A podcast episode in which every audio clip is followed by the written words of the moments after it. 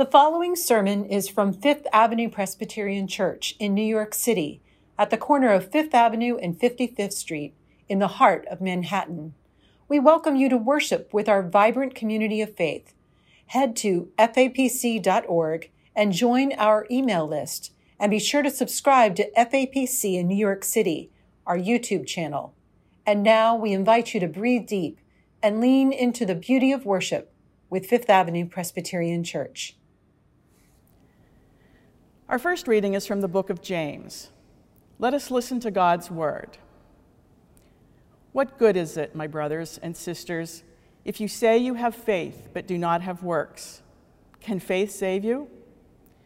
If a brother or sister is naked and lacks daily food, and one of you says to them, Go in peace, keep warm, and eat your fill, and yet you do not supply their bodily needs, what is the good of that? So, faith by itself, if it has no works, is dead.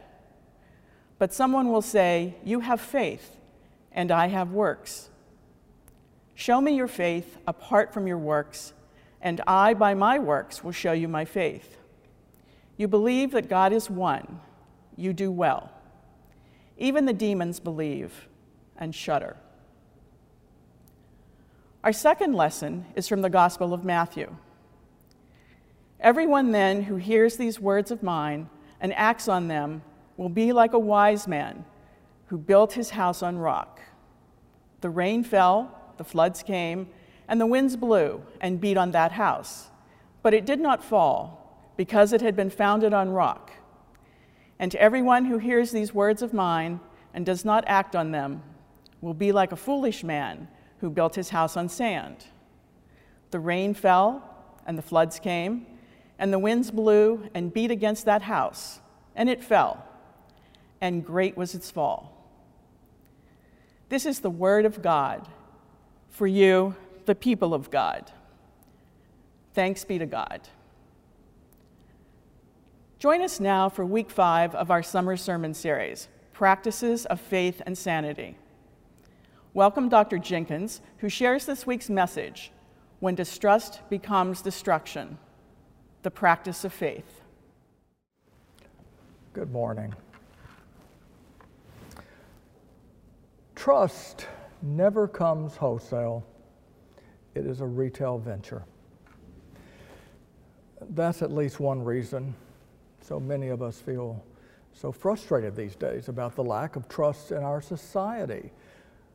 We lament the distrust demonstrated among fellow citizens and we find ourselves wringing our hands, wanting to promote greater trust toward others, but not knowing what to do. In fact, trust always comes down to that person sitting opposite of us over a cup of coffee or a meal or in a meeting. That person who doesn't or can't or won't trust us. And the reason they withhold their trust is because deep down, they know, and even if they aren't aware they know this, they know that trust requires vulnerability.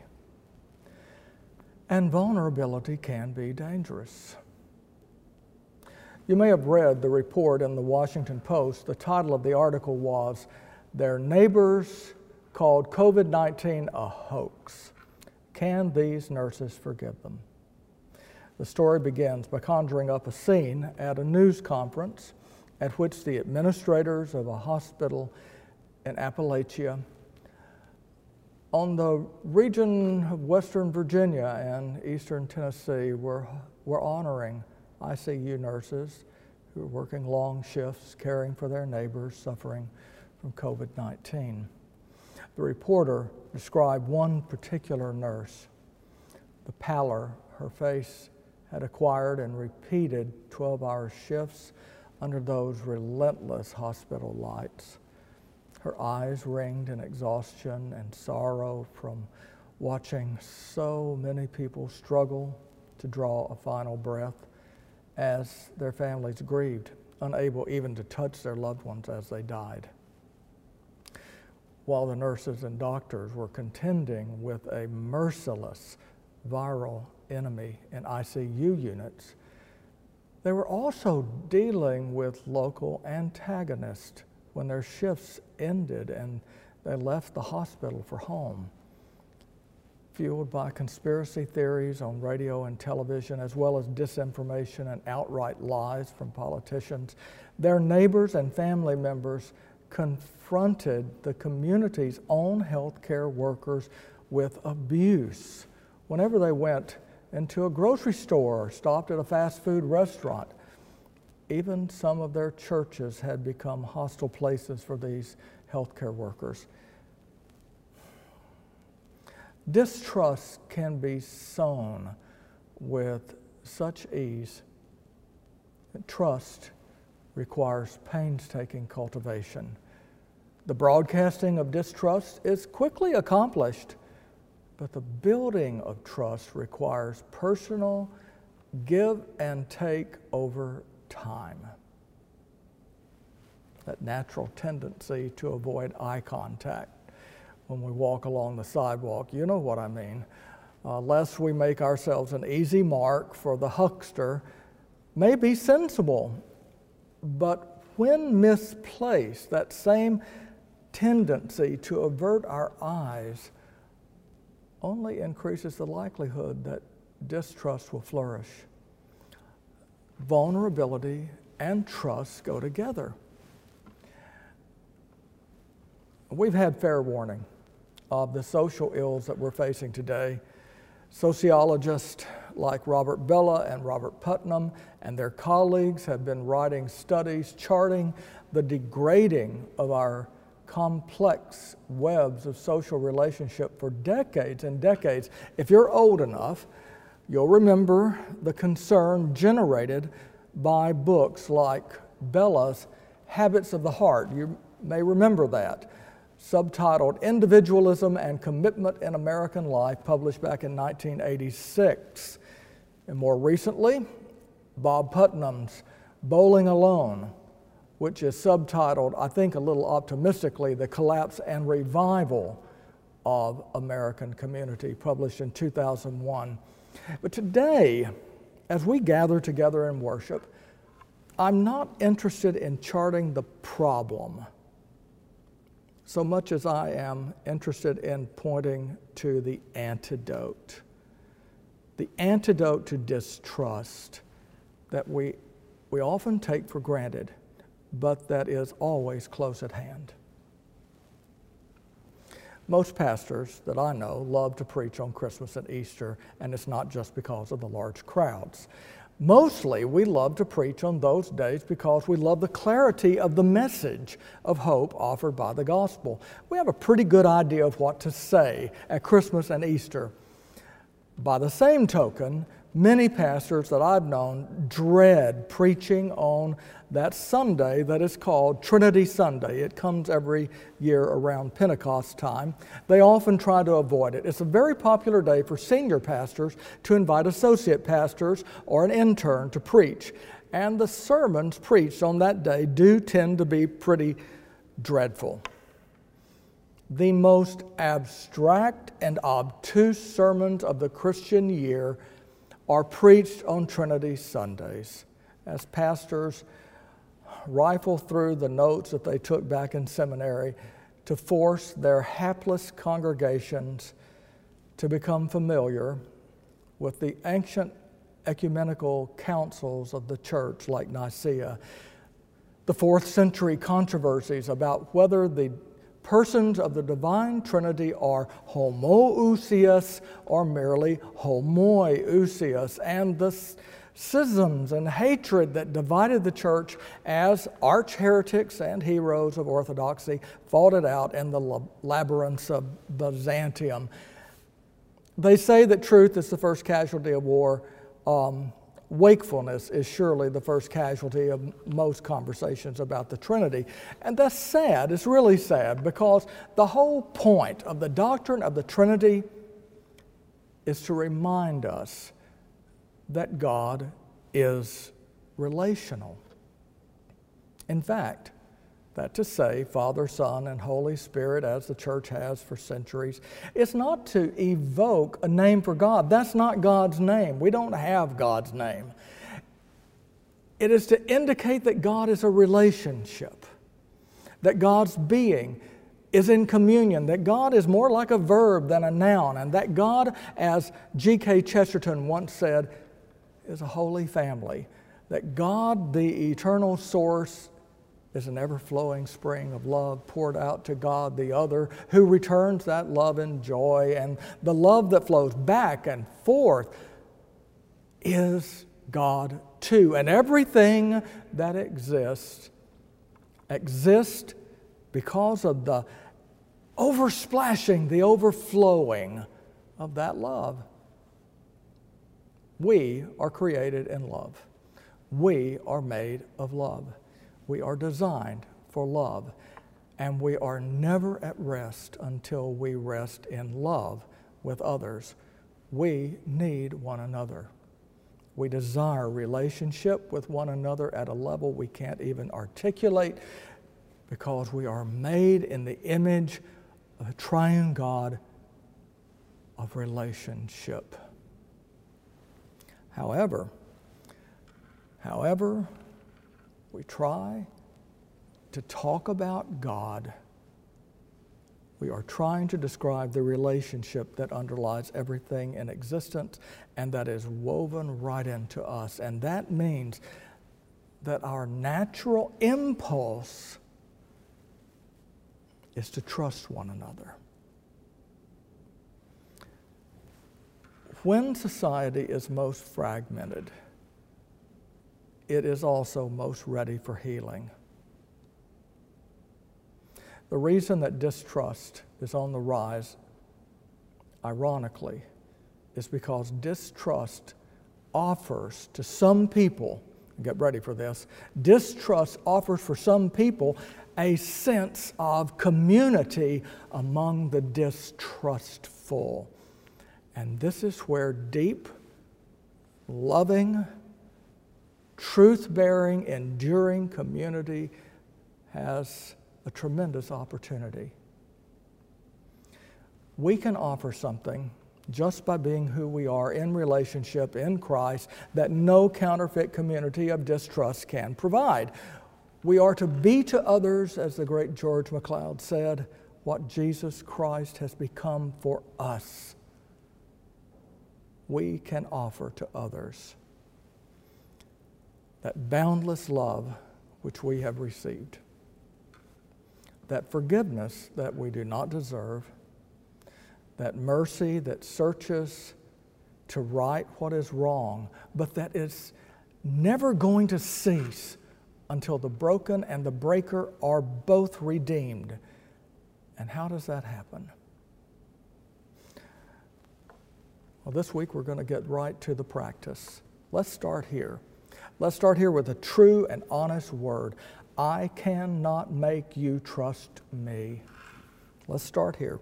Because if we start anywhere else, we're going to be fooling ourselves and we're just going to go nuts. The power of trust lies in the hands of others.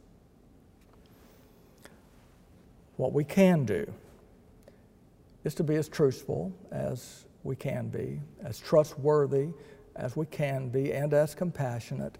And that requires two practices of faith.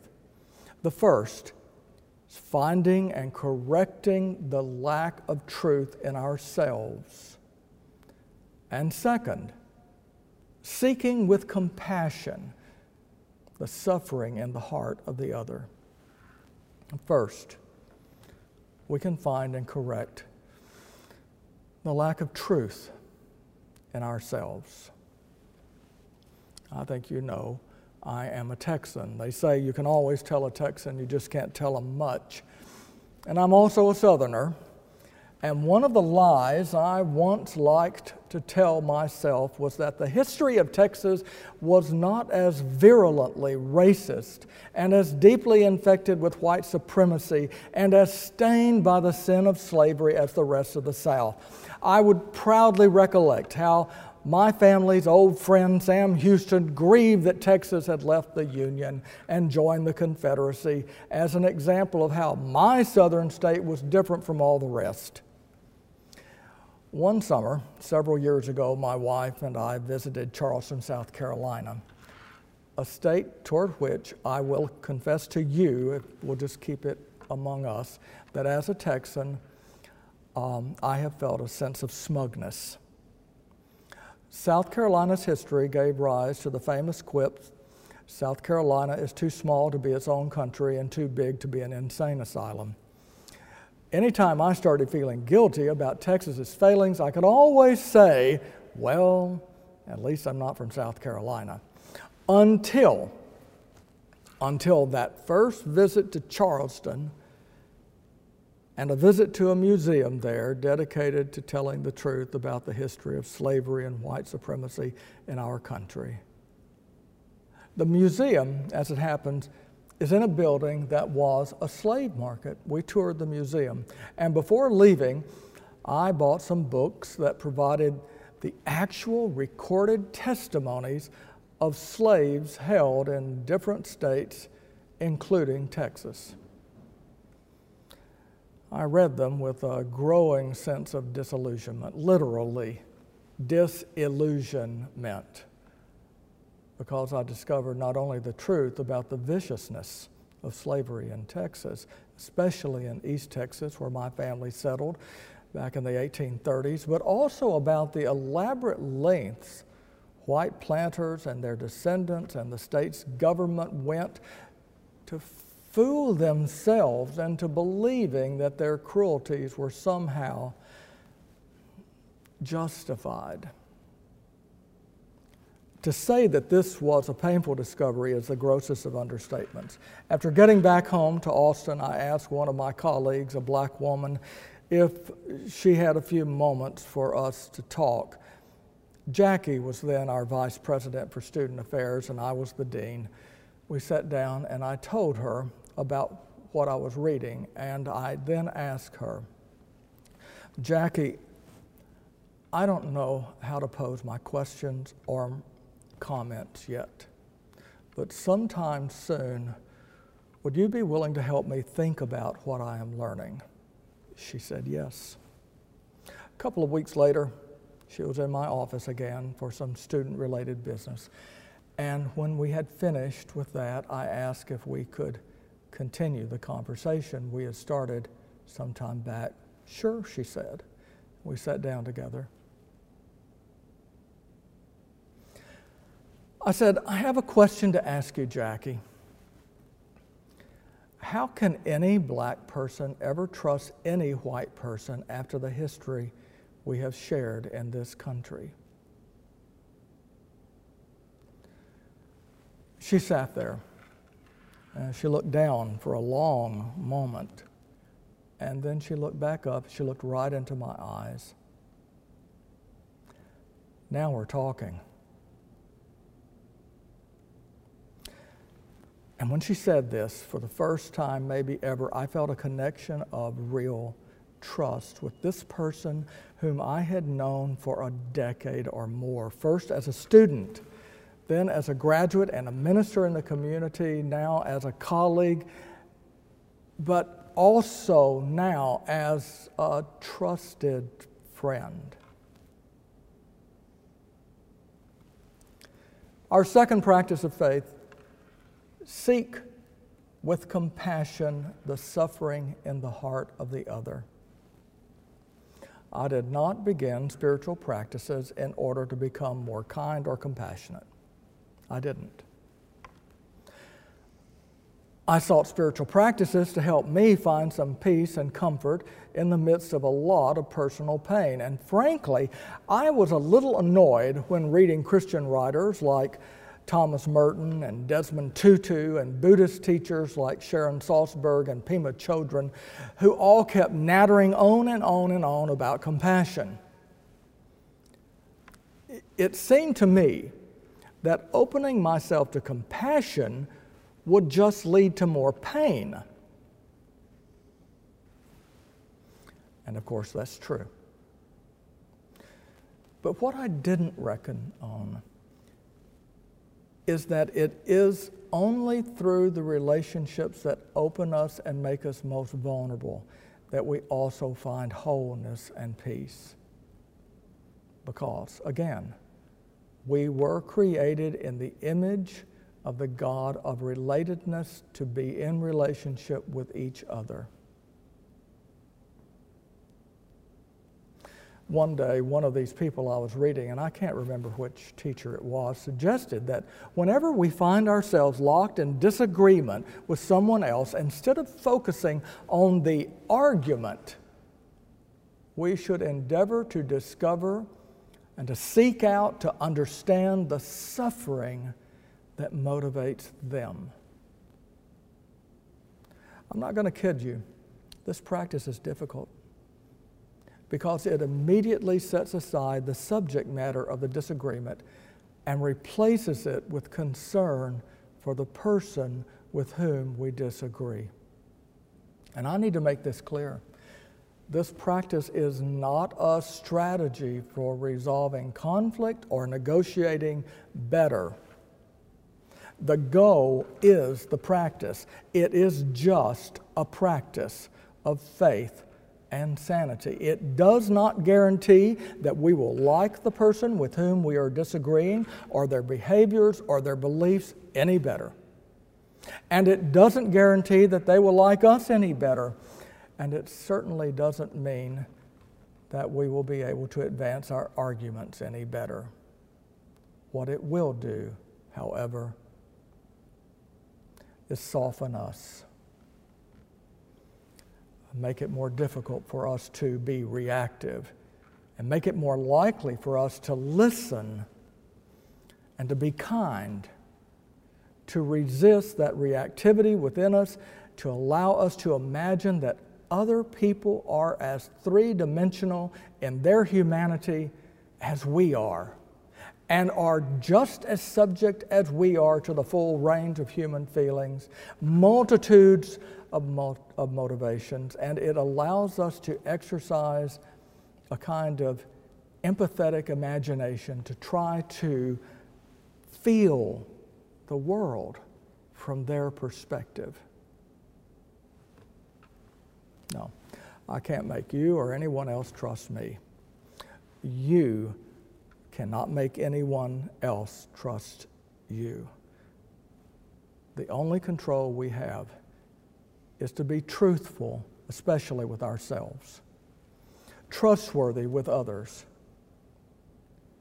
and vulnerable enough that trust might just grow among us. This week, I ask that we take these two practices to heart, and as we do, remember the God in whose image all humanity is made is the God of relatedness. We were created to love and to trust. One of the most bewildering comments I have ever heard is reputed to have come from Saint Benedict, the founder of the Benedictine monastic movement that became the largest in the world and gave birth to the Cistercians, the Trappists, as well. Benedict once said that the only way we can glorify God is to do something that is not in our interest. I have wrestled with that saying most of my life as a minister because I know I have not always lived up to it. It places us in the most vulnerable position possible in this very political world, in this very complex world. But I know that Benedict was also aware of what St. Irenaeus of Lyon had said before him. The glory of God is a human life fully lived. There is no way for us to fully live as human beings without placing the interest of others before our own at critical moments. Uh, this is a scary business, but it is at the heart of our calling as Christians.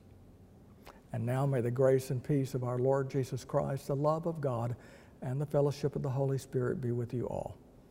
Amen.